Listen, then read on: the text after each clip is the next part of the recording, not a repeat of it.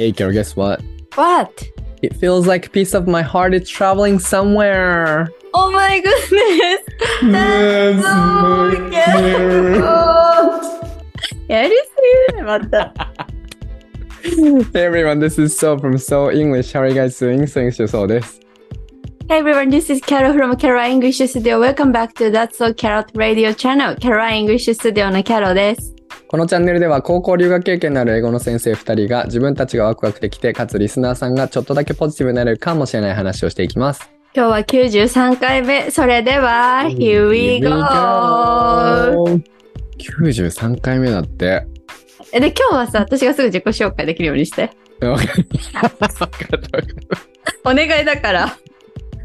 Hey guys, 皆さんおはようございます。こんにちは、こんばんは。昨年末にベルギーから帰ってきました、So English英語教室を主催しています。そうです。先生歴は今年で12年目。今年のテーマは2頭もないと思えず、We rise by lifting others。英語学習者を引っ張り共に成長しながら、一番大事なものだけを追いかけて今年も世界を駆け巡りますよ。英語の勉強を通して明日が楽しみになるような授業を今年もしていきたいと思います。So English Art Book のオーディオブックがもうそろそろ配布できそうでして、録音が終わりました。パチパチパチパチパチ。はい。皆さん、こんにちは、こんばんは、こんにちは。Kero English Studio と英語コーチングサービスをしている Kero です。2023年は英語コーチも5年目となりました。今年のテーマは質と手応え。If the past be beautiful, let us not ask where it leads、クライアントさんたちと質の高いコミュニケーションをしながら、心の持続感を一緒に感じて、英語力が上がっている手応えを感じてもらえる1年にしたいです。プライベートでも質の高い食事、睡眠、散歩、お昼寝、お茶、目の前にいる人との会話を重宝していきたいと思います。今日すっごい恥ずかしいことがあったんだけど、言ってもいい？何？ What？なんか私10階に住んでるのね。うん、で、エレベーターに乗ったら別のね方、別の女性も乗ってきたのよ。で、うん、その方は7thフロアを押して、で私は10thフロアを押して、うん、そのまま上がっていきました。うんうん、なぜか一緒に7階で降りたのね。私はもう間違ってるね。うん、で、うん、私はそのエレベーターのまま前なんか。正面ね、うん、正面の部屋に住んでるのね、うん、でその方は左側の部屋だったんだけど、私はなんか7階で降りて、うん、7階のその真ん中の部屋で鍵をこう開けようってでなんかその人左側の方に行って、でその私の階の左側に住んでるのはまた別の方が住んでて、うん、あれ人変わったみたいなあれ最近引っ越してこられたんですかとかって言ったの？言ったで、ん？と思ってちょっと気づいてあまりにいぶかしげな顔をされてからねあ、ごめん違いました本当にごめんなさいって言って10階に上がったお茶目やばいよねSo embarrassing じゃあ何その鍵を開けながら左の人を見ながらエレベーターで一緒に乗ってたっていうことは分かってるわけでしょ、うん、あ、じゃあエレベーター一緒に乗った人が同じ階に住んでる人なんだってなんか思っちゃってたってこと？うん、っていうかなんか何も考えてない7階、なんか10階だと思って7階で降りたんだと思うなんかこの前のそれ青梅線でドア開かなかったとちょっと似たものを感じる、ね、私結構そういうとこあるんだねきっとねこういう人のことを英語で形容するとさ、うんうん、スチューピッドなのかな？スチューピッドじゃないよ。チリー？なんだろう、なんかさ、クラムジーってなんだっけ？あ、クラムジーはサザエさん的なことをクラムジーっていう気がする。何？サザエさん的なやつって。おっちょこちょいってこと。ああ、そう、クラムジー、クラムジーね。クラムジーかもね。クラムジー。I'm so clumsy. No, I don't think so. But you're なんか。Cute in a way. Thank you. In a good way. In a way. マジであの人ちょっと本当ごめんって思った。それウケるわ。しかもそこで会話してんのウケる。あ、変わられたんですか。でもそれめっちゃわかるくてさ、俺12階に住んでて、うん、で実家が2階なのね、同じマンションの。うん、でさ、うん、その2階に降りるんだけど、なんかたまに。うんうちの鍵がね、カードキーなんだけど、うん、なんかうまく聞かない時があんのよ。カードキーってさ、あのさ、ケビ側の家のやつみたいなやつ。全然違う。ケビ側もカードキーみたいなのなんだけど、こっちはちゃんと財布に入るカードなんだけど。あ、そう、なんかすごい覚えてる。なんじゃあの鍵はっていつも思ってた。すげえ難しいんだよね。とんでもねえ鍵。なんかたまに最近一回入れなかったことがあって、こうガチャガチャやってもなんかうまく鍵が動かないことがあって、うん、でこの前その実家の方に、それは12階でしかなかったの、うちのことでしかなくて、なんか鍵がうまくいかないなと思って、うんうんうん、それで実家のその扉にこうやったら、あってか全然開かないわけ。ガチャガチャガチャガチャみたいな、全然開かない、ガチャガチャガチャガチャみたいな、ピンポーンみたいな、ガチャガチャガチャってやって、誰も出ない、開かないよみたいな、ガチャガーンとか言って、誰か中いるかな、ガンガンガンガンみたいな、うん、したらなんか2階じゃなくて3階だった。やばい。まあでもさ、見た目同じだから気づきにくいよね。気づきにくい。ねえねえ、なんかさ、ラブアクチュアリーとかにあるけどさ、イギリスのさ家ってさ、同じような家がさ、こうパパパパパパパって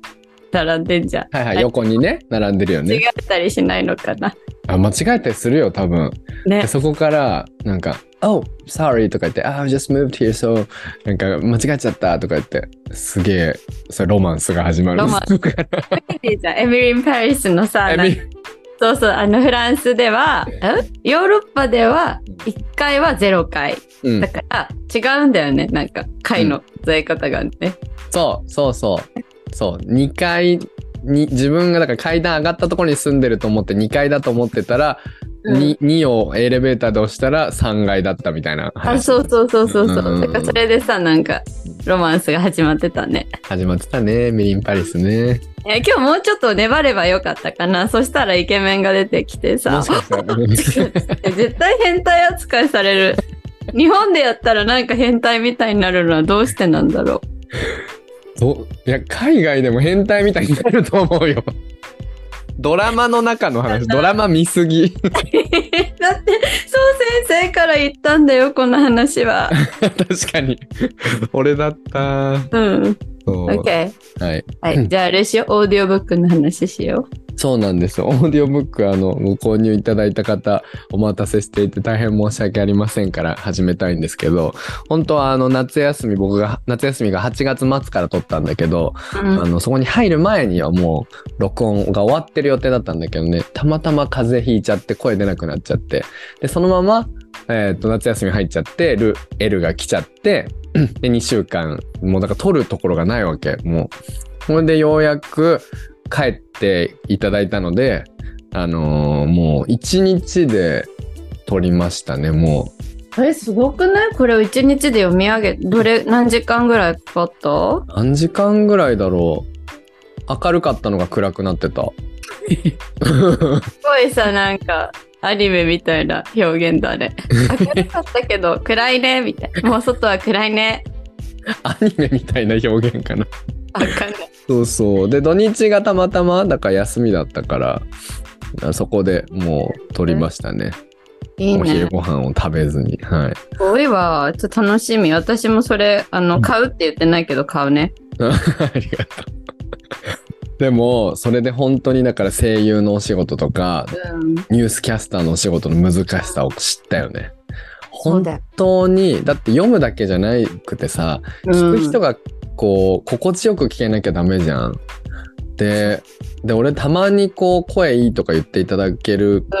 けどさ、思うよ、本当に難しかった読んだら。でこれはなんかそのかぶれてるアピールじゃなくて、うん、全然英語より日本語の方が難しくて、でその理由はやっぱ英語は仕事でたくさん読んで音読したやつを生徒さんに送ったりとか 毎日のようにしてるけど、日本語を音読するなんてことないじゃん、この年になって。ないよね。だからそれがね難しい。すんごい同じとこで噛むの本当に。もう本当難しい言葉で、難しい言葉っていうかあんま口で言わない言葉ですごい確信へと変わったとか難しいのよ。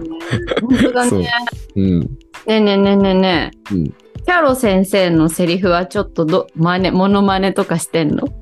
あ、してるよ。どういう感じなの？え澤先生の友達かと思った。最高じゃん。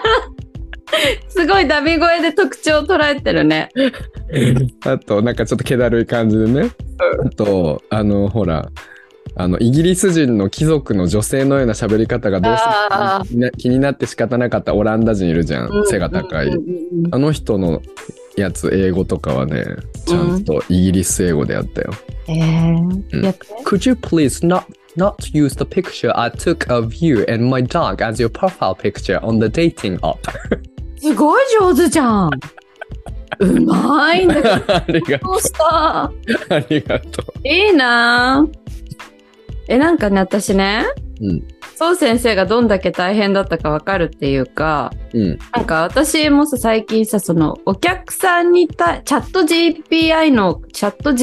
のおかげでさ、お客さん向けオリジナルスクリプトが作れるように なったわけですよ。要はさ、なんかその幼稚園インターナショナルスクールでの学校の会話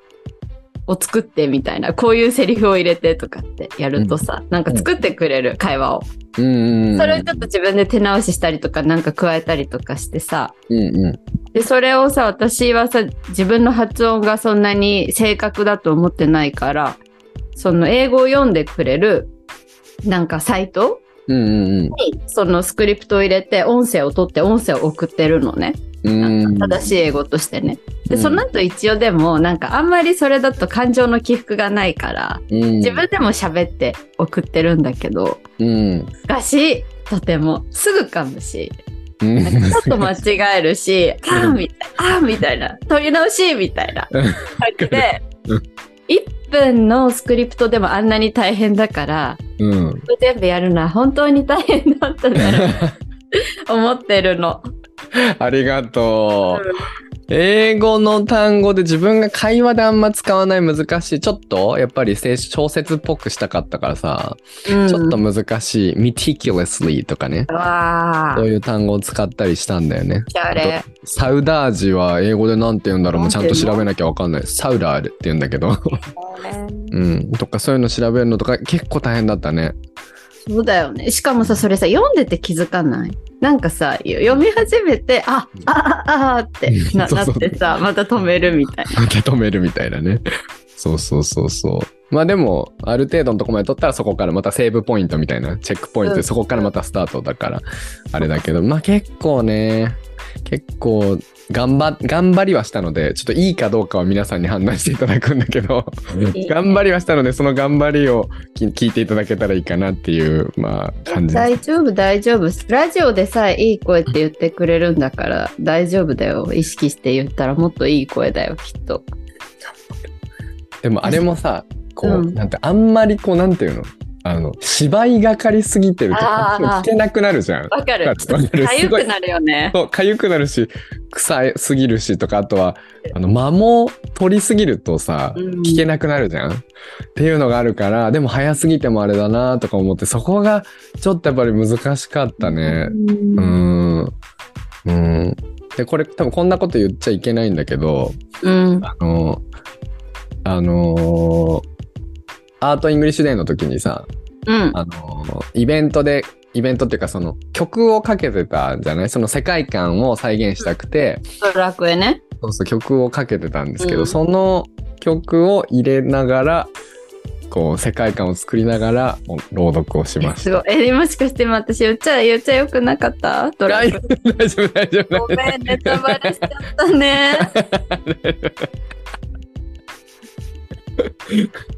多分ね、コピーライト問題。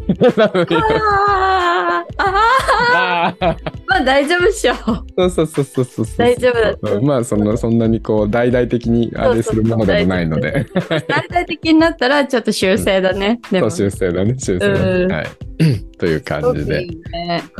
なんかさ、すごいいい時代、自由にできる時代が来たっていうか、やっぱいろんなことがテクノロジーの発達によってさ、個人が自らをどんどん発信していける時代に なりましたね。感動的じゃない？すごく。本当にね、なりましたよね。だってこんな製本だって多分一昔前だったら相当手間かかるでしょ多分、うんね、打ち合わせとかしてこうマージンがどうのこうのとか作業しなきゃいけないだろうけど、うんうん、全部俺一人でデータを補正してとかってのができるようになったおかげだよね、うん、これはいいよね、いい時代になってきた気がする、うん、本当に。で私さなんかさこの間さとみんさんがメッセージくれてさ私が、うん、なんだっけななんかインスタかなってフィジーだよねうんうんさとみんさんからメッセージが来てなんだっけな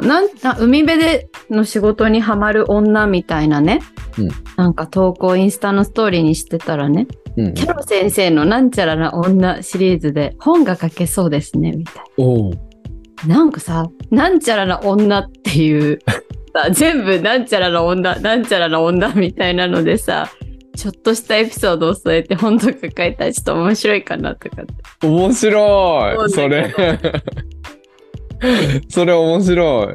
しかもなんとかな女なんだけどちょっとおしゃれなんでしょ多分ちょっとふざけてんだけどちょっとおしゃれ感もあるんだろうな、うんちょっとやってみようそういうのそう先生にインスパイアされて、うんいやもうキャロ先生楽しみにしてるから昔から早く書いてって言ってんだから本を、うん、はい、はいはい、じゃあ感想ですかね感想ですねはい感想私から読んでいい？なんかいつになく早く出せたからOK はいいきます7月中は仕事へ行くのも辛いメンタルで何も本当に手につかない状態でそこから徐々に回復してきた中毎朝の支度と通勤中に勉強はまだ手が出ないでもThat's So Keroと聞ける余裕ならやっと出てきたと8月中旬から手始めにThat's So Keroと毎日聞いてますこのラジオのおかげで英語学習を再開した英語は楽しいとワクワクした気持ちになります英語が人生を豊かにし、将来の可能性を広げ、冒険のチャンスが増える。That's So Keroが発信するポジティブな世界観が大好きです。このラジオのおかげで、また私は英語を楽しみたいと思えています。だって。That's So Kero。その後にね、Kero先生はすでに北風と太陽の太陽です。太陽になりたいとおっしゃっていましたが、すでにもうなってますよって言ってくれた。That's so sun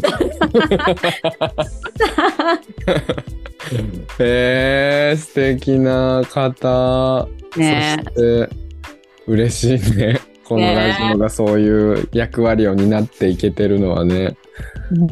結構冒険っていうのはさ私の中にないボキャブラリーだったっていうかさ、うん、確かに英語があると冒険あるよねあるアドベンチャラスだよね。アドベンチャラス、それこそさ、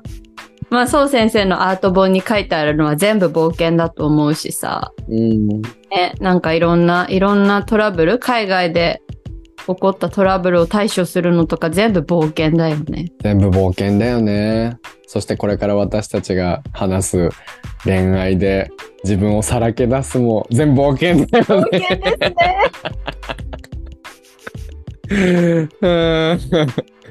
い、じゃあ私も感想読ませてもらいます。ナンバー9に聞きました。欧米至上主義にまんまと乗せられて無駄に怖がったり奇妙な憧れを抱いていた恥ずかしい過去を思い出しました笑ミラノに住む友人は20年以上住んでいるけど日本に戻るかもしれないと話しているし日本の良さを痛感する出来事も多々あるようですキャロ先生のカルチャーディファレンスというよりパーソナルディファレンスだよねもおっしゃる通りと思いました結局集団の意見より自分の意見や感覚を大切にすべきだと学びましたまた私がゲストだった時の感想を聞いてめちゃくちゃ嬉しかったですありがたすぎて信じられないです少しの勇気が人生を好転させてくれたようです思い切って話してよかったです声をかけてくださり本当にありがとうございましたキョンキョン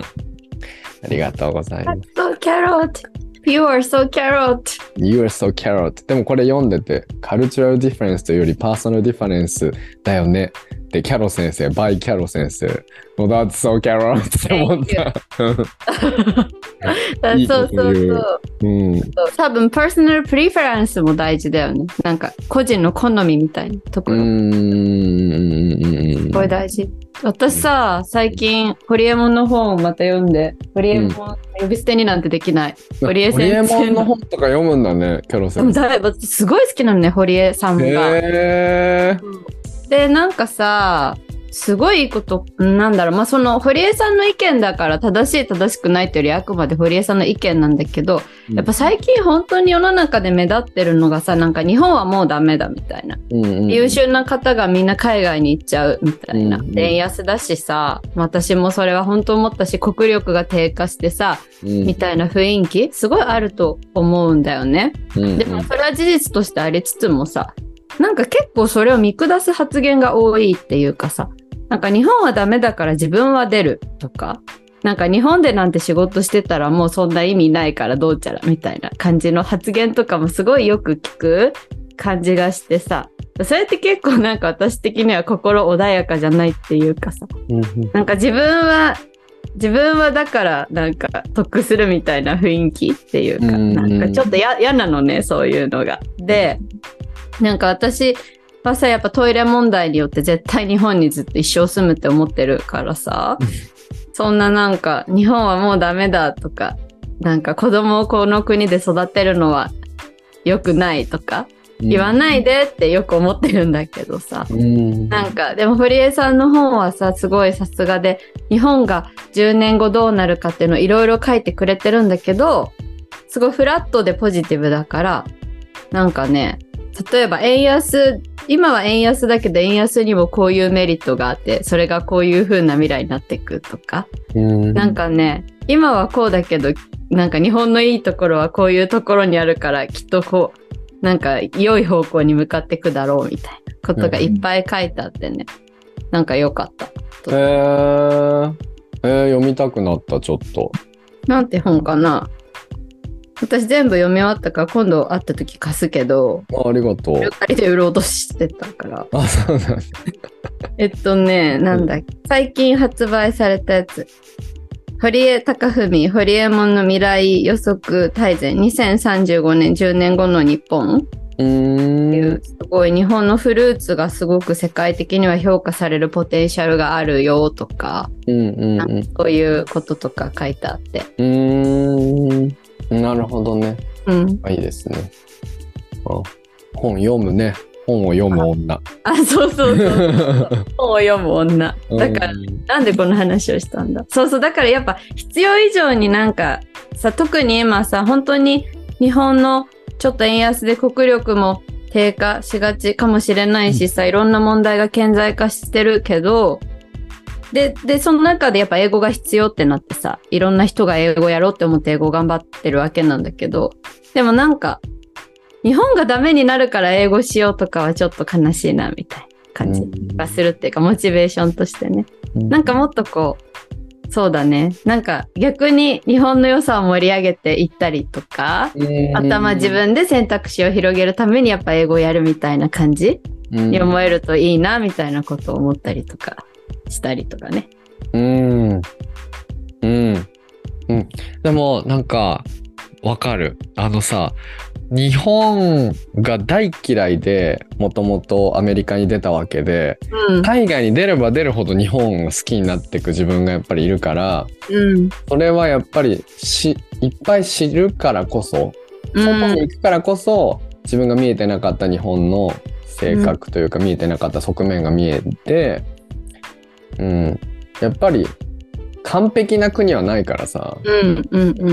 だからね。で、あとやっぱりそのいいなって思うのはさ、そのどういう形であれ、やっぱり自分が生まれた育った故郷に対して誇りを持ってる人たちってひとたびこう日本を出たらもうたくさんいるじゃない。でそれがこう宗教的になんか全然他見てないで最高って言ってんのバカバカしいなっていうのもあるけど、でもなんか本当にその自分の国に誇りを持ってるっていうのをこう大っぴらに言えるのってかっこいいなってやっぱ思うんだよね。なんかそれってなんか国だけじゃなくて家族とかもそうっていうか、自分の近い人に対してすごいまあ海外って言ったらあれだからアメリカ人とか I love you ってすごい愛情表現するしさ、ハグとかもするし、なんかすごい I'm very proud of my brother とか言ってさ、すごい言うじゃん。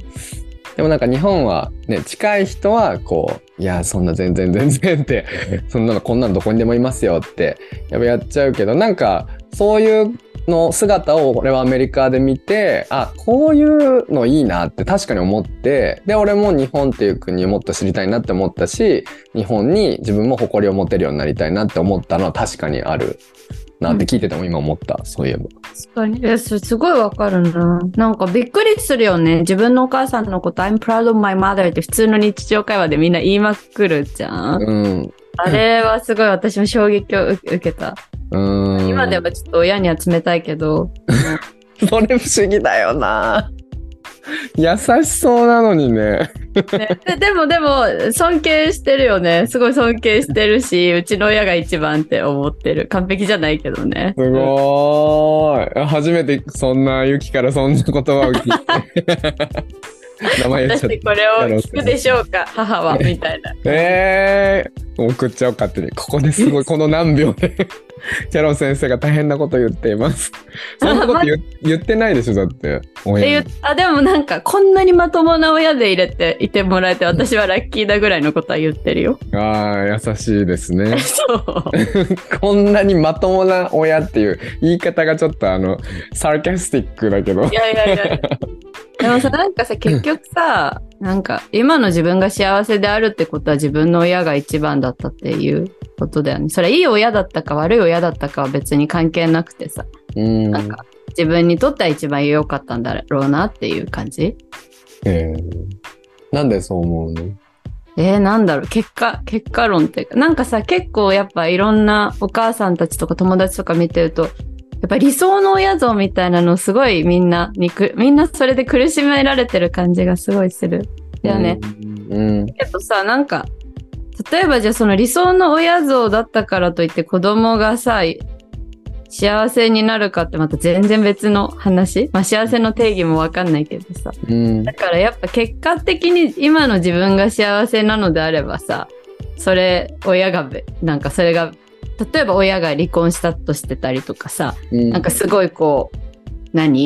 自分に仮に無関心だったとしても、なんか今の自分がベストなのであればさ、自分にとっては良かったっていう風に思えたらいいなって思うんだよね。あー、すごい素晴らしいね。どうだろうね、でも子供いないから。あ、何スーパーポジティブだね。でも子供いないからさ、あんま説得力ないけどね、なんか実際に親になってみるとまたそんな話ではないかもしれないそうかそうか。でもさっきのだから日本をとか親をっていうのとちょっと似てるとこもあるのかな、それは、要はね、どんな日本だからいいとかさじゃなくてさ、どんな国に生まれたとしてもなんかそこがなんかまあそこのおかげで一応こうなってるんだなって、やっぱ思いたい気持ちはあるよね。そうだ、確かに、そうかもね。ちょっと意地みたいな感じかもね。なんかそうしたいじゃん、なんか全部正解って思いたいからさ、やっぱ今の自分がねいい状態で いることによって全部過去が良くなる気がする。おー、そう思います私も、ね、結局過去を認めるのは今の自分がどれくらい自分を認められるかみたいなところあるもんね。ありがとうございます。じゃあなんで突然語り出した女すごい、でもすごいいい話聞いたし、なんかキャロ先生にはちょっと珍しいというか、珍しいね、話だったから。そうだね、私は嬉しいです、とっても。じゃあそろそろ行きましょう恥ずかしくなりました私は自分にこのエピソードキャロ先生聞かないかもしれない。聞かない早送りそこだけ早送りして本題だけ聞きます。じゃあ本題行きましょうはい、No.93 SOの赤裸々恋愛トーク、国際恋愛愛だの恋だの続編 Are you ready for a love talk? International Love and Romance Part 2 愛だの恋だの愛だの恋だの愛だの恋だの愛だの恋だの。というわけで前回はSO先生の恋人である、パートナーであるエル氏が、エル氏との出会いについて語っていただいたので、今日はエルさんが晴れて日本にこの間までいらっしゃってて、その時に、まあ、どんな感じだったかを聞いていこうと思います。お願いします。はい、なんだろう。どういう2週間？まあ、じゃあ一言で2週間ですけど、一言で言うと、一生忘れられない2週間だね。キャロットのヨーロッパ旅行とどっちが忘れる？それ比べるものじゃないから。鬼。やば。うざ質問。時々うざくなる女。そうだね。もうそれは全て込み込みだけれどさ、結局自分がその恋愛を求めて結婚したいって夢を追いかけて、日本のさ専門学校とかで働いてたのめちゃくちゃ楽しかったけど、そういうのとかも全部やめて、もう行くって決めて、で行って出会えなくて帰ってきてっていうのも含めですよね。なんかそれでそこで出会った彼とまあこういう風に結ばれて、でその彼が会いに行くよって言ってくれて、もうほんと地球の反対側ぐらいからさ、こう会いに来てくれて、でそんな人と2週間一緒にいられて、本当になんかね、なんていうの、なんか自分で言うのはあれだけど、なんか映画みたいな2週間だったのよ、本当に。もうだから映画みたいだった2週間だったってことは、こうスーッとはしてないわけ。そうだよね。ピースフル2週間ではないわけよ。そうだよね。ミュージカルでしょ？絶対あるじゃん。アップ&ダウンが、ハイ&ローがあるよね。そう、ハイ&ロー、アップ&ダウンがめちゃくちゃあって、本当に山あり谷ありだったので、でも結局最後には本当に来てくれてよかったなって思えた2週間だったので、はい。もう一生忘れないなって思いますね。すごい。なんかさ、ちょっとキャロの小話挟んでもいい？お願い。なんか私ね、そのソウ先生が今スーってしてなかったって言うんだけどさ、やっぱハイ&ローがある方が結構印象にアンフォゲラボーっていうか印象に残る気がしてさ、なんか私この間メルマガかなんかを書いてて、まだそれ送ってないんだけど、なんか人生において、自分にとって鮮烈な瞬間は何でしたかみたいな、なんかそういうメルマガを書いて いたのね、下書きで、でこう自分にとっては何が印象に残ってるかなって思って、もちろんさ、そのソウ先生と電車の中で号泣したのとかもさ、ワンオブデムだけどさ、なんかやっぱ自分の中で浮かぶのが、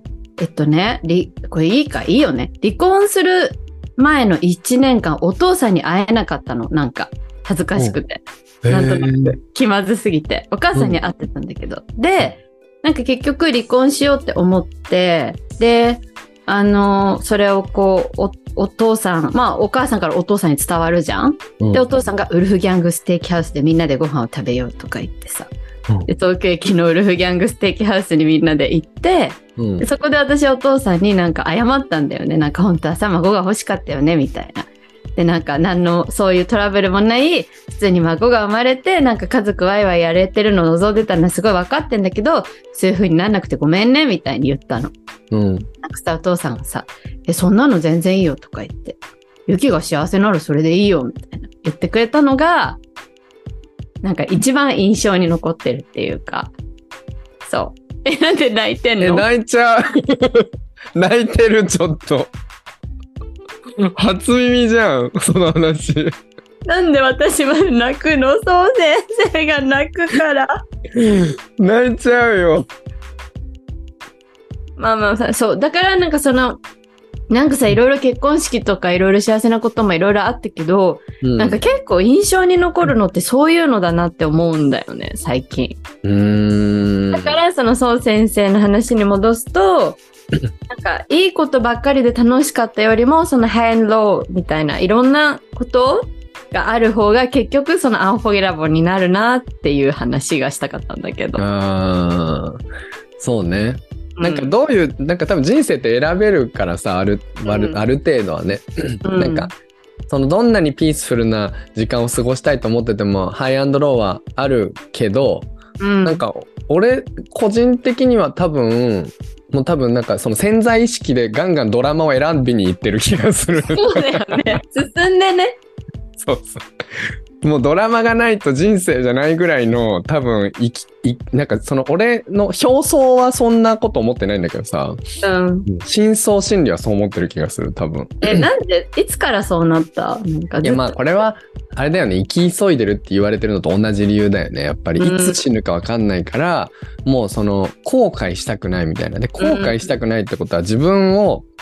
さらけ出すっていうか、うん、その本当の自分でいるっていうことだと思うんだ。で本当の自分でいるってことはさ、人間みんな違うんだからぶつかるよね、うん、っていうことだと思う、うん、確かに、うん、であとぶつかった先に今までマジでぶつかってよかったみたいな、ぶつからなかったらこんな気持ちにならなかったぐらい最高の一日だなみたいなのっていっぱい経験してきてるから、うん、本当に電車の中でキャロ先生と号泣したのってもう鮮明に思い出してるんだよね。あのガタンゴトンとなんかめっちゃ泣いてるけどなんかアナウンスでは次はいなげみたいな言ってて。隣の人ティッシュくれたよね。そうそう。で隣の人はティッシュくれるし、でなんか笑いながらすいませんっつってなんかそういうの本当映画みたいに思い出すっていうか、本当映画みたいじゃん。であの時のあの気持ちって本当あの時しかなくて、今の寛大ちょっと寛大になった自分では、うん、ああにはならないわけだよね。あそこまで追い詰めることはないわけでさ。っていうと。なんかああいうのが青春だよなって思っちゃう。わかる。さ、今回のそのエルとの日々の中ではさ、うん、どんな印象的な出来事や大変なことがあったんでしょうか。あ、もちろんちょっとだらだら話すもあれだと思ったので、ちょっとスカップしようと思いまして、なんか一応どういう旅程だったかっていうと、うん、来てすぐ長野に行ったのよ。でその長野行って沖縄行ったんだけど、沖縄に行こうってなった理由は、まずその彼が日本に来るって決まった時点で、じゃあ何したいっていうから、海に泳ぎたいっていうから、じゃあ沖縄にしましょう。でじゃあ残り1週間はこっちで過ごすから何しようかなってなった時に、じゃあ海行くから、俺はその日本ので、彼がその日本のそういう、まあ、仏教とかがすごく好きで、そういう瞑想部のプラクティクスとかめっちゃしてる人だから、じゃあその日本のそういうのを感じられるようなお寺とか神様が集まる場所って言ったらやっぱ長野だよなと思って、戸隠の方に昔行ったんだけど、すごい良かったから戸隠神社に行ったんだよね。だから長野と沖縄という旅程だったんです。で、そうだな。なんか、じゃあもう事件。とりあえず思い浮かぶ事件。分かった。何個か言うね。うん、事件。まあ、とりあえずじゃあもう1個目すげえパンチあるのにすると、なんかね、もう結構、まあ喧嘩とかして、で喧嘩して仲直りしてみたいなのがこう続いて、沖縄での出来事なんだけど、毎朝ね一緒に瞑想をするっていうのが我々のプラクティスだったわけよ。リスナー今すでにキョトンだから毎朝瞑想していいよね。だからそういうの普通だからみたいな、なんか海外だと割とみたいな。そうそう。で彼もそのヨーロッパとかやっぱアメリカとかはその心をちゃんと大切にしようっていうか、それをちゃんとプラクティスとしてやるんだよね。うん、だからその瞑想したりとか、まあ、ヨガとかが流行ったりとか、そのタイチが流行ったり太極拳が流行ったりとかするわけで、で彼はそのなんでその彼が瞑想するようになったかっていうと、もともとすごいもう忙しい、心が忙しい人で、もうすぐ悩んじゃうし、すぐ全部自分のせいだと思っちゃうしみたいな、すぐ路頭に迷うから、もうなんかこういう生き方をしたくないなってずっと思っていて、でマインドフルネスに出会ったんだって。でマインドフルネスに出会う前になんかどっかのそのヨーロッパの温泉に行った時に、仏教のお坊さんになんかばったり出会って、ちょっと話聞いたらすごくインスパイリングな人でみたいな、でマインドフルネスは自分で別に仏教とか関係なくちょっとやり始めてて、これでまたそのお坊さんに出会ってたまたまで、あ、仏教っていいかもって言って、リトリートに、彼が初めてフランスにやってるでっかいリトリートがあるんだけど、リトリートってなんていうの、そういう修行じゃないけど、その普段の社会とは隔離してっていう、まあその合宿みたいなのがあるわけですよね、うんうん、ヨガであるよね、よく女の人たちがね、インドにヨガリトリートとか言って最近流行ってるけど。あ、そうなんだね。そうそう、日本人の人とかも行くの、ヨガの人。そうそうそう、インドの行ってヨガやったり、アユルベラ受けたりとか、その健康な食事をとって1週間インドで行きますみたいな。で、それこそスマートフォンとか全部、そのデジタルオフみたいなのにしてやるとかは結構流行ってる感じがする。そうなんだね、そうなんだね、うん。で、それを彼が初めて行ったら、もう完全、それがね、僕が出会った年なんですよ、彼と。うんで、それもう感化されちゃって、でそこからそのプラクティスを自分の仏教プラクティスを自分のデイリーライフにも生かすっていうことで瞑想を毎日やってるんだよね、うん、で俺は俺でそういうプラクティス、母が気功の先生だから、その自分のマインドフルのプラクティスとかはやっていて、でじゃあお互いにそういうところがもう惹かれ合ったから、うん、じゃあ一緒に会ったらそれやるの楽しみだねって言ってて、毎日まあ、やるようにしてたんだけど、まあ、最初はそういうガチガチにルール決めたりとか、朝一緒にやるって決めちゃうのはちょっと怖いから、うん、してなかったんだけど、あまりになんかもうオーバーウェルムズだったの、完全に。俺も彼ももう2人が、まあ、彼は日本に来てるっていうことで、やっぱりずっと旅行もしてたからもう疲れちゃってて、で俺も俺でなんか彼がっていうか、ずっと会いたかった人がこう日本に来て、で全部それをテイクケアしなきゃいけなくてみたいなやつが、なんかすごいオーバーウェルムで、なんか疲れちゃったんだよね、もうわーって圧倒されちゃって。あ、そう、圧倒だね。オーバーウェルムって、なんかそのストレスみたいなね。そう手に負えないみたいなのが正しいかな。そうだね。なんか悪い意味でストレスっていう感じでもなく、もうほんと、うん、びっくり仰天みたいな、もう目の前にあるでかさにびっくり仰天してた感じ、うんうん、でオーバーウェルムでもうすぐ心がいっぱいいっぱいになっちゃう自分もいたし、彼もいたしみたいな、彼がそうなってるのを見て自分もそうなるみたいな感じになってたから俺が提案したんだよ、途中で。もう毎朝必ずやろうみたいな、瞑想を一緒にしようって言って、うん、で彼がいろいろなんかオーディオのガイドとかさ、瞑想のやり方とかいろいろ彼が持ってきたのもあるし、俺がやってるのもあるからって言って一緒にやったの、それを、うんうんうん、で沖縄で泊まったところがね、おしゃれなやつ、なんてコンテナ仮設住宅のおしゃれ版みたいな感じ。そうそう、おしゃれな言い方をすればそれで、うん、変な言い方をしたら貨物列車のコンテナですよ、もう完全に、うん、でコンテナを改造して、中にまあでっかいベッドと、でもその窓がバーって、コンテナ窓があって、その目の前が海なわけ、バーって広がっていて、うん、でその海を見ながら瞑想して30分ぐらいしたのかな。で俺はその時なんか暑いなぐらいしか感じてなかったんだけど、どうやら彼はすごいそれでいろいろ感じたらしくて、うん、自分のでその瞑想があった後にこうシェアをするのね、何を感じたかみたいな、うん、ですごい自分の中になんか緊張があったっていうことが分かって、すごいなんか涙が出たみたいな、なんでこんなに緊張があったんだろうみたいな、こんなに楽しいし嬉しいのにみたいなっていうことをいろいろ話してくれてさ、でそしたらなんか今までの恋愛はなんか1から10、その相手が1から10の中で言ったら、なんか10ばっかり選んでたけど、なんか今回はっていうか、なんかそれででも10はうまくいかないから6から7の間にしなきゃダメなんだっていうことに気づいたんだみたいなこと言うから、えWhat do you mean? いや What do you mean? なんかとりあえずなんかそういう感じでいい感じに話してるから、うんうんって聞いて、最後に OKOK じゃあちょっと確認させてって言って、じゃあ俺はその6から8って意味って聞いたの。そう、先生の存在がってこと。そう6から8ってことって聞いて、なんかそうだとか言うわけ。それでってなるじゃん。どうい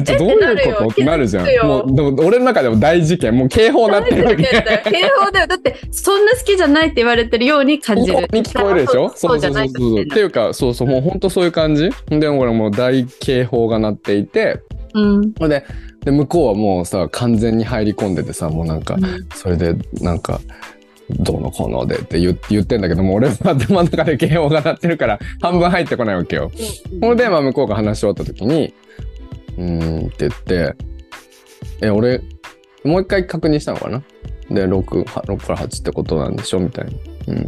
で俺は申し訳ないけど、自分のことを10って言ってくれる人じゃないと一緒にいられないって言ったの。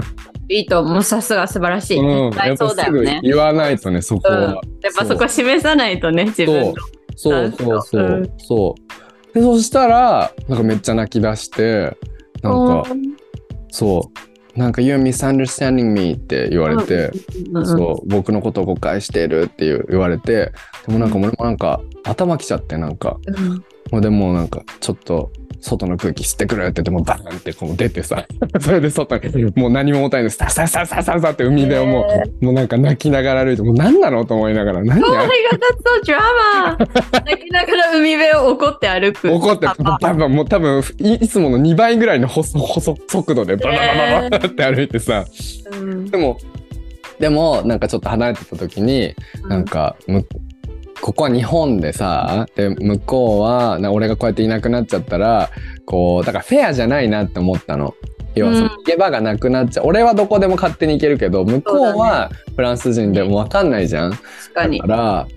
こうやって俺がずっと外にいてどっか行っちゃうとかやっぱダメだよなって思って、まあ、割とすぐ引き返してったんだけど、もう頭何を言いたいかも、まあ、よく分かんないけど、もうとりあえず何がミスアンダースタンディングだったのかがよく分かんないから、とりあえず戻ってこうやってガチャって開けて、なんか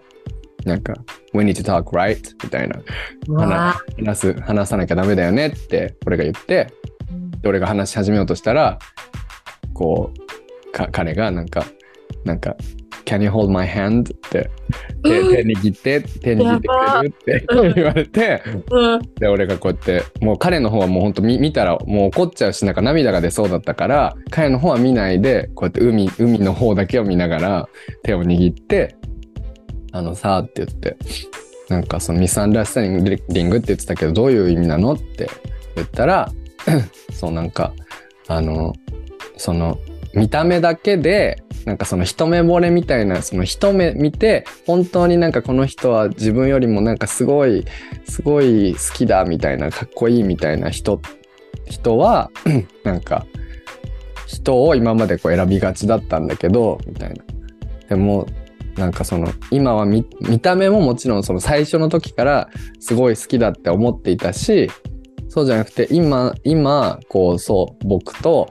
なんていうの、そのこういう、まあ、瞑想とかいろいろ交換したりとか、そのお互いに意見交換をこういうふうにぶつかり合ったりとか、その僕のことを理解してくれるような人は今までに一人もいなかった、そんな人はって言って、だから本当になんかその一番だと思ってるんだっていうふうに言ってくれたんだよね。言ってくれて、で俺が言ってくれたんだけど、でもなんかそんな、なんか、でも、これなんか、ラジオで何話してんのだけど、なんか、俺が好きって言っても、全然好きって言ってくれないじゃん、みたいな。そうなの?なんか、前は結構言ってくれてたんだけど、なんか来てからあんま言わなくて、で、まあ、それで、だから、で、なんかそういう、こういうふうになんか、自分のをさらけ出してなんか6から8だのなんかそういう言いにくいこととかを言ってくれるのはなんかありがたいってずっと今まで思ってたけど、でもなんかあなたの話の中に俺は見えないみたいなこと言ったんだよね。名言だね。なんかすごい確かにわかる。なんか理論みたいな感じがする。セオリーな感じがするっていう。そう。なんか誰でもいい感じがしちゃうみたいな感じで。I don't see myself in your talk みたいな。I really appreciate that you are なんか opening yourself and sharing that with me, but I don't see myself in you とか言ったんだよね。自分のあなたのね話の中に自分が見えないと。そう言ったんで。うん、そしたらなんかすっごい泣きながら、うん、なんか I'm sorry って言って、うん、なんか僕はすごい内向的でそういうのを表現する人じゃないんだけど、なんか好きだよって I like you ってこうやって手を握り、俺はまだ海見てんのよまだ目とか見ないわけめっちゃ頑張ってピクチューしてるあなたたちを何ピクチューしてる今二人を暴走中そうでなんか I like you って言って本当に You are very different from the others って今までの人たちは全然違うんだ本当にこうやってなんかどんどん会うたびに好きになってくんだよって言われたからなんかでも言ってくんなきゃ分かんないよっていうねやっぱそこまで言わないとさでもそれ言ってくんなきゃ分かんないよって言って、うん、そうだよね I'm so sorry って言われて、うん、でうん、でそしたらまあ俺は向こうがもう先にいつも泣いちゃうっていうか自分を開示して泣いちゃうから、うん、俺はあんまりそれまで泣いてなかったんだけどでその時になんか、ねThat's all I wanted to hear って言いながらもう号泣やばいそれは僕が唯一それだけが聞きたかったってことだよねそうそう Want for Christmas is you というフレーズです皆さんそうそれさえ聞ければよかったんだよって言って、うん、I'm so sorry って言われてそこで初めてそれが1回目のうん、2人で大号泣してなんか抱き合った海を目の前に抱き合った心が通ったね、うん、心がそうこういうやりとりってさ別の恋人たちの間で行われてるのか行われてないのか知らんけどこれいうやりとりこそがやっぱりさそのパートナーシップだと思うからそれを大公開してもらえて私たちはラッキー私結構ね今の話を超客観的に第三者として聞くと結構 L の言ってることメイクセンスっていうか多分 L はわかんないこれ私の仮説なんだけどもともと6とか7の人との関係をコミュニケーションによって10にでも10にでも15にもしていきたいって思ってるのかなって思うんだよね。なんか例えばさこの人好き大好きこの人いい人だし絶対自分を裏切らないみたいな感じの好きのなり方が自由な感じがするなんか相手を神格化しちゃうっていうかそう何も知らないのにねそうでも実際にさやっぱり関係ってさ本当に日々のこういうさそう先生が今言ってくれたような丁寧なコミュニケーションによってさ完全になっていくと思うからさだから6とか7とかいったんじゃないかなってちょっと私は思ったりとかした、はいありがとうございます、はい、だからそれでそうだねそこからかなり穏やかになったんですよやっぱその開示のおかげで、でそれが事件1つ目の事件だな、やばまだ1個目ですね他にはどんな事件あとは細かいやつなんだけどやっぱりこの前さ、文化の違いはどうなのみたいなこと言ってたじゃん、やっぱあの人たちってなんか自然の風で生きてるんだよどういうこと What do you mean なんだけどなんかさ日本クソ暑いのにその文化をこっちになんかね取り入れてこようとするんだよ。どういうこと？もう夜とか超熱帯夜みたいに暑いのに窓全開で寝ようとするからもう死ぬからみたいな。そうなんだ。そう熱中症で死ぬからみたいな感じで、そういうだからそれでエアコンつけて寝るんだけど。まあなんかでも向こうのこともやっぱり気使うからさ、まあ、窓を開けて俺も窓好きだからまあ普段は窓開けたりとかするようにしててさ、なんかそしたらこっちが向こうを思って窓開けてんのにさ、そうもなんかフレッシュエアが良くなってきただろうとか言うといやいやいや違いますけどそのスタンスそれはなんか可愛いあるすれ違いThat's so cute 違いますけどそのスタンスみたいなだからその言うよねなんか No, I'm offering this to you. そういう時 offer 使うんだね。offer ってさ、すごい私さ、日本語訳変だと思うんだけど、なんか。offer って最も日本語にしづらい単語だと思ってる。確かにね。offer って一番出てくるあるのは、で、提供する？提供する。うん、だけどさ、job offer、仕事を依頼するとか、それこそ、じゃあ、中東の採用に受かってこのあなたはに仕事をなんていうのオファーしますとか言うじゃん、はいはいはい、内定通知みたいなやつ、はいはいはいはい、あれ提供じゃないよね別にとか提供ではないよねあれはねとかねとかねそんなちょっとオファーについてよく最近深く考えてるからちょっとあれなんだけど、うん、でもだからそう先生が使ったのは彼のためにエアコンを、うんうんオファーしてる。そうそう、やってあげてんだよみたいな感じですよね。やってあげるか、うん、あげる感じか。そうそうそうそうそうそうっていうね。それがそれでも結構そういう事件でだって死ぬかもしれないんだから。そうだよマジで危ないからね。ヒートストロークそう俺めっちゃなんかヒートストロークってめっちゃ笑うわけなんかそんなのあるわけないじゃんみたいな。違うってめっちゃ死んでるからね。People might die from that みたいな。そうそうそう。あと people なんか might get like serious side effect like after effect of that みたいな。Heat stroke itself might not be that serious but the after effects there are news and then there are sometimes like law cases for that とかすごい説明してさあ OK I understand みたいなそっかあとはそういうのないのなんかあとはあるよあとはなんか目覚ましをつけないなんか目覚ましをつけたがらないのよどんなになんか飛行機の時間が決まってるとかなんかこのなんかそれもブチギレだったななんか一つブチギレたんだねそうこれもまあでも結局話したけど、うん、なんかその今回そのうちの母の気候教室に沖縄で参加したのね、うん、たまたまその沖縄に僕らが行くっていうタイミングで、うんうん、年で一番大きい沖縄のビーチパーティーっていうのを気候教室でやっている時で、うん、であそういえばやってるけど行くみたいなこと言ったらなんかすごい行きたいって言ってくれて、うん、で行ったのよそしたらもうすごいまあその生徒さんたちもすごいウェルカミングしてくれたっていうのもあるんだけどそのエルもやっぱねすごい楽しかったみたいで、うん、結局バーベキューその後の2次会もかなり夜11時ぐらいまでとかで次の日の気候教室でそしてその後のアフターの2次会まで行くみたいな、うん、もうだから全フルコース出たって感じなんで、うん、それぐらい楽しんでたんだけどでその生徒さんの一人が考古学者 でその沖縄のなん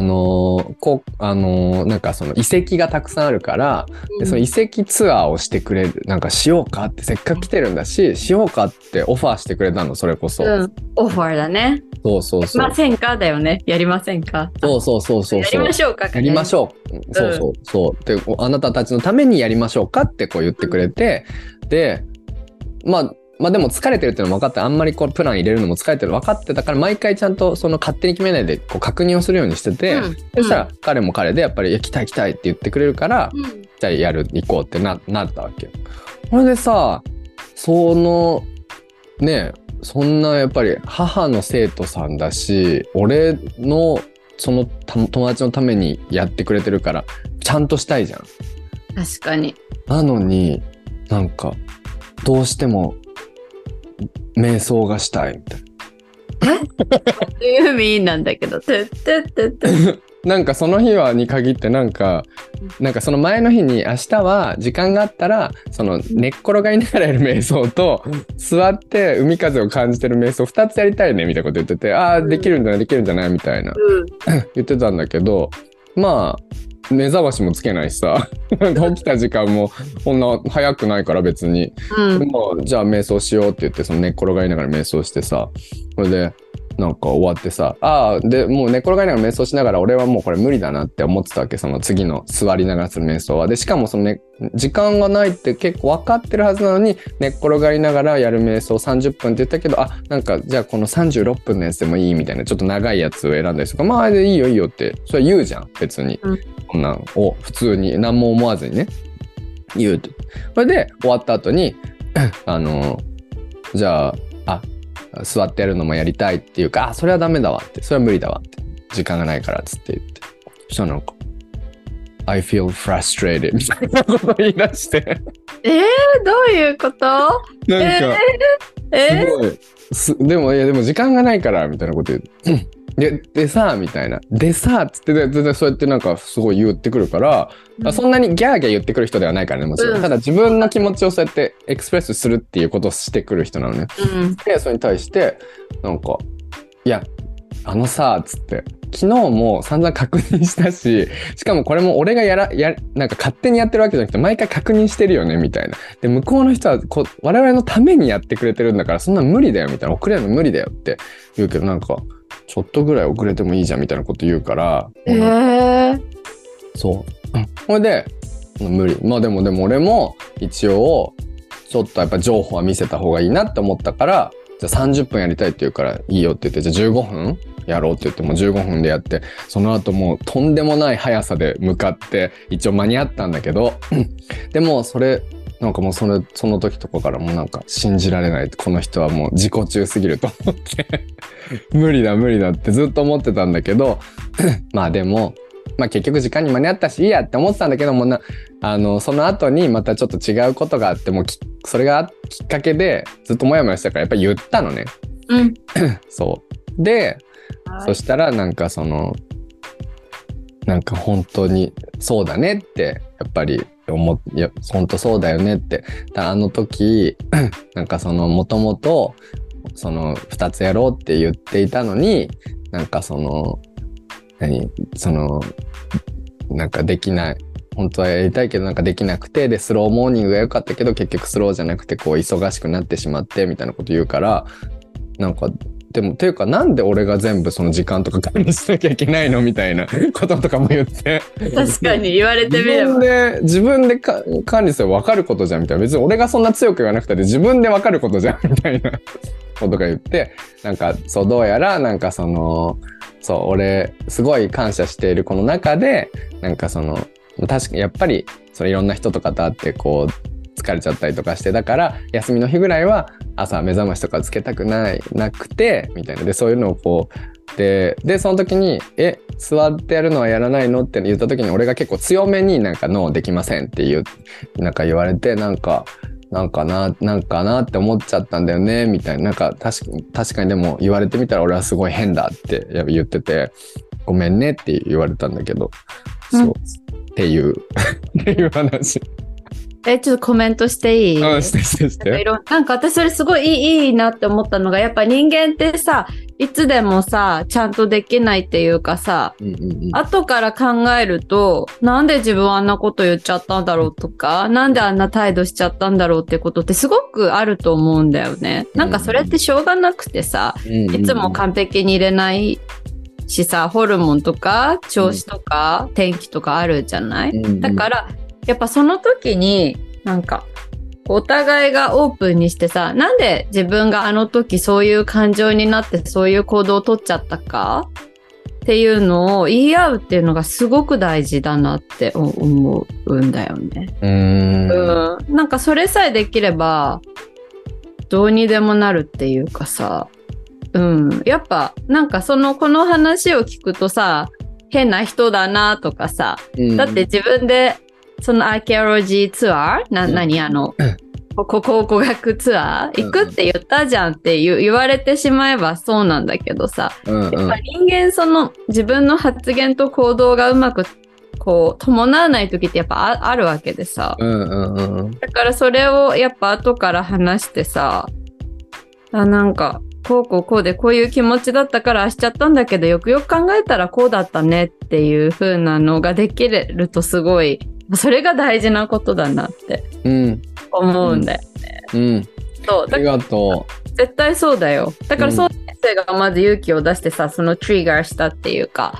これが嫌だったっていうことによって相手もそっかじゃあなんで確かになんで僕はああしちゃったんだろうって考えるわけじゃん。そういうコミュニケーションだと思う。なんか人と人とのって大事なのっていう。ありがとうありがとう。これ俺も言いながら、あ、これどんどんなんか L がなんか嫌なやつになっていくなと思って、でもなんかそれが俺の言いたかったことでもなくてさ、なんかそういうコミュニケーションができて、でなんかそこが通ってなんかそれが嬉しかったし、であとプラスでさ、なんか俺もなんかできるだけキツキツはしたくなかったっていうか、そのできるだけ彼の言うもうが一番幸せなことが本当に一番嬉しいからっていうことはもういつも言ってたんだよね。でだし、なんかそんな変ななんかえって思うことがあったとしても、やっぱり海外にいる中でもうすでにもう大変じゃん。だって日本人コミュニティの中にさ一人でこうやって入って、どんなにそれに感謝してたとしてもやっぱりそれって大変で疲れることだから、なんかいつもと違うようなことだってしちゃうだろうなって思うし、だからその辺は自分はなんかなんていうのかな、そこは包容力を持ってなんかいたいなってやっぱ思ったんだけど、でもやっぱりもう感じてしまうものは感じてしまうことでみたいな、だからそこはあ、なんか自分が我慢し続けるのは違うなと思って開示してみようって開示してみたりとか、で向こうも開示し合ってっていう感じだったわけでさなんか結局なんかそういうなんか言ってしまえばいろんなちっちゃいことの重なりだし、なんか誰にでも起きうることだしさでなんかそのなんかね、言い方がきつくなっちゃうとか、ただそれだけのことだけど相手は傷ついたりとか、その信頼関係に不信感を抱いたりとかってやっぱするじゃない。それぐらい人間関係ってなんか脆いものだ、フラジャイルだなってすごいやっぱ思ったし、なんかでもこうやって開示、それだからこそこの開示し合って信頼関係を育んでいくことにめちゃくちゃ意味があるなってめっちゃ思ったのが、もう本当にもうこのホール2週間って感じで、でそれがさ最後の、空港にね、羽田発で6時55分発の飛行機だったから、もう家出たのが3時とかだったね、朝の。で、車の中で、じゃあ、beginning the new practice っていうプラクティスがその仏教であって、でその beginning the new practice では、その何に感謝したかとか、何をしてほしいと思ったか、どう感じたかとかっていうのをこうもう最後に開示し合うっていうなんかプラクティスをしたんだけど、それを車の中でやってさでなんかもうとにかく最終的に残るのはなんかやっぱりこの関係を信じて海の向こう側から会いに来てくれたことに感謝しかなくて、でそこにこうプラスでなんかあんまりここでは話せなかったけどさ長野とかでも露天風呂があるね、すごい俺が好きな2回目泊まったとこなんだけど、こうスキー場なんだけど、スキー場で露天風呂があるところで一緒にお風呂入っててさ、で硫黄の温泉でさ、でなんかこうでっかい木をくり抜いた大きな木をもう一本の木をくり抜いたお風呂です。もうほんと素敵なとこなんだけど、でそこからこう星空がもう満天の星空が見えてて、天の川が見えててさ、でそこに2人で温泉気持ちいいねって言いながらこうバシャーンってその縁に寝っ転がりながらこうバシャーンってお湯に入ったりとかね、そういうことをしながらなんかほんと映画みたいだなって思ってたわけそれでそういうさ、なんかそういう素敵な時間が本当にたくさんあって、で最後に空港で周りにざわざわ人がたくさんいたんだけどさ、そこでなんかもう2人でもう涙が止まらなくなっちゃって、もうなんか悲しすぎて、で本当に悲しかったのとその感謝、なんか本当こんな経験、2週間の経験一生できないだろうなっていう素敵な時間だったからなんかで、それでしかもこれからどうしていくっていう話、これからどういう風に育んでいけば2人が健康的に育んでいけるだろうっていう、そのコンストラクションなんだ建設的な会話できたんだよねコンストラクティブトークをできて、そうだから最後にもう人目を気にせずすげえハグしてちょうだいて、またねって言ってこう本当にいなくなるまでわーって手を振って空港の中に入っていくエルを見ながら見送ってっていう、そこまでもう全部で一本の映画って感じだった。いやー人生そのものだね。人生なんか自分に正直に生きてる人生そのもの、うん、なムービー。なムービー。I'm kind of glad that my screen is so dark now because I'm crying. 今どうなって、でもこれあれでしょ？ YouTube 上げないんでしょ？上げない上げない。上げないね。だから今私とそう先生、お化け。お化け状態だよ。お化け状態。なぜなら明るいうちに撮り始めていたんですが、今もう辺りが暗くなり。しかも先生ブラー使ってるからさ、ぼやけ使ってるからもう本当に貞子だよ。自分が怖いんだけど。ねえ、いやいいね。なんか言おうとしたんだけど忘れちゃったけど、まあでもなんかそういうことなんかやっぱコミュニケーションでもやっぱさその結構面倒くさいっていうか大変。なわけですよ。なんかコミュニケーションを取っていくっていうのってさ、うん、なんか本当にその親子であっても夫婦であってもそんなにがっしりとしたコミュニケーション取れてる人っていない気がする。私の調査ね、かなり調査によるとね、うん、でそれはなんかまあやっぱりコミュニケーションを取ろうって思うモチベーションというかそこに対して重要だというふうに感じられる人生経験がまずないといけないっていうかさ、なんかあんまり生まれた時からコミュニケーションの重要さを感じてる人はあんまりいなくて、いろんな人生経験を経て、やっぱちゃんとコミュニケーションを取らないとうまくいかないなって、まず人生経験が必要なのと、あとやっぱりだから失敗が必要だよね。いろんな失敗してきたことが必要なのと、あとやっぱりお互いやる気があるかっていうのと、あとやっぱそこが愛だと思うな。私愛の実態ってね、お互いにコミュニケーションを取ることを諦めないのが愛の実態だと思うんだよね。人生だね。だからなんか、うん、そう。だからなんか、そうだね。そう、それが本当私は愛の実態だと思ってんだよね。だからこそ、みんなとはできないっていうか、大事な人とだと、ちょっとよっこいしょって思って、ちょっとやろうって思うじゃん。うん。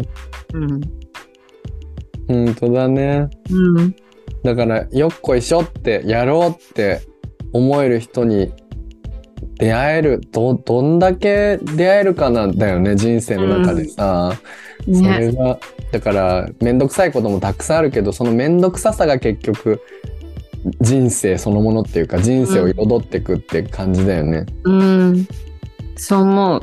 本当にやろうですね。何か声めちゃくちゃめっちゃ泣いてるじゃん。そんな泣いてないよ。いや、いい、すごい話だな。なんかそういう話なんだろうなっていうことは分かっていたけど、そう先生のことだから。でも、やっぱそういうさ、やっぱ自分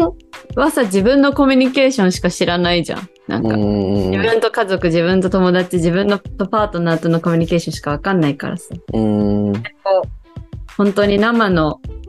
コミュニケーションを見せてくれたっていうのはすごいですね、これは。なかなか見れないじゃないですか。本当だよね。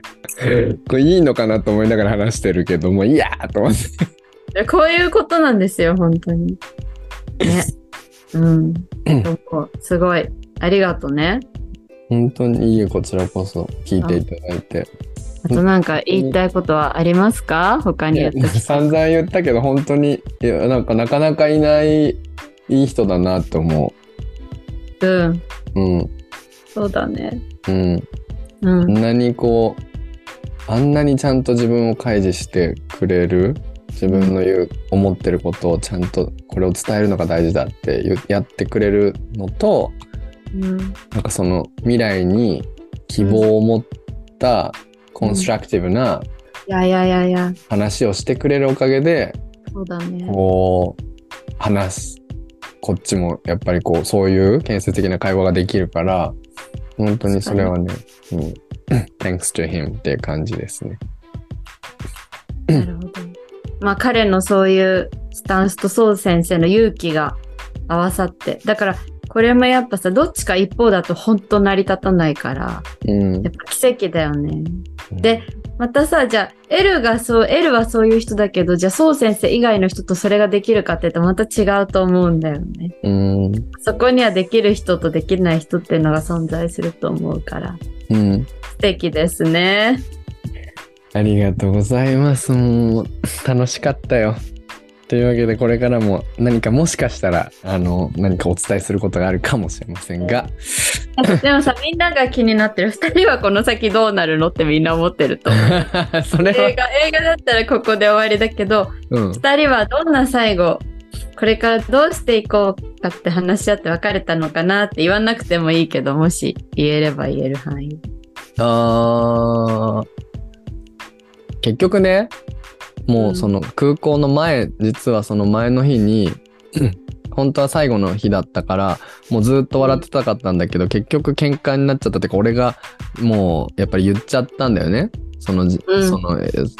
時にそういう話をしたんだ、その沖縄での話とかをしてさ、でその時に本当に不安だっていう、結局多分不安から来るんだよね、そのこの先遠距離で。で今まではこう一緒に会うっていう目標があったけど、次はいつになるかまだ分かんなくて、みたいな。まあ俺が行けばいい話なんだけど、でもちょっとね、いつそれもまだ約束すぐっていうのはできなくて、みたいな。でだから不安だっていう話をしたんだよね。で、そうでプラスそういうなんかこうすれ違いとかもたくさんあるから、本当にこの人とうまくいくかなっていう不安とかもありつつね。で、それを伝えて、でも建設的になるんだったら本気で向き合うしかないじゃんって向こうが言ってくれたのね。で空港でもやっぱり向こうもでもやっぱり不安なわけよ、遠距離になるのが。なんだけど、その気持ちを口にしながら、最後空港でどうするって言って、俺さ結婚もしたいし子供も欲しいしって言って、来る前は電話ではそういうの俺もできるんだったらやりたいと思ってるよって言ってくれてたけど、俺と会った今はどうって言ったら、今もそう思ってるよって言って、向こうが勇気がいったね、聞くのそれ。で向こうが、じゃあ俺はセカンドハウス、別荘が田舎に欲しいって思ってるってずっと言ってたけどどうって言われて、俺もそれ大賛成だよって言って、じゃあその後じゃあどこに住もうかとかそういう話をしたんだよね。結婚したらどこ住もうかとか、結婚式はどうするあげるとか、そういう話をしてさ、そうでその話はなんかどうなるか、本当にどうなるかは本当分かんないけど、でもなんかそう不安になりながらそういう話を最後にして、なんか寂しいんだけど幸せな気持ちでバイバイって言えたのがすごいなんか。多分忘れない羽田空港第一ターミナルのソファーみたいなところに座って大変なことだね。はい。前話したね、寂しさと幸せは同居できるねみたいな。本当そう。っていう感じでさ、で彼がそれは俺をなんかその不安にさせないためにそういう話をしてくれてるのって言うから。違うよって言って、本当にそうなれたらいいなって思ってるし、こうやって今こういう話が一緒にできてることが嬉しいんだよって言って終わりました、はい。To be continued で、ちょっと多分お腹いっぱいだと思うからリスナーさんたち黙るわ、なんかちょっと酔いますからはい、L の話はちょっとまた交互期待で、またいつかするかもしれないし、しないで、はい、もう寝なくなってるかもしれないし分かんないですけど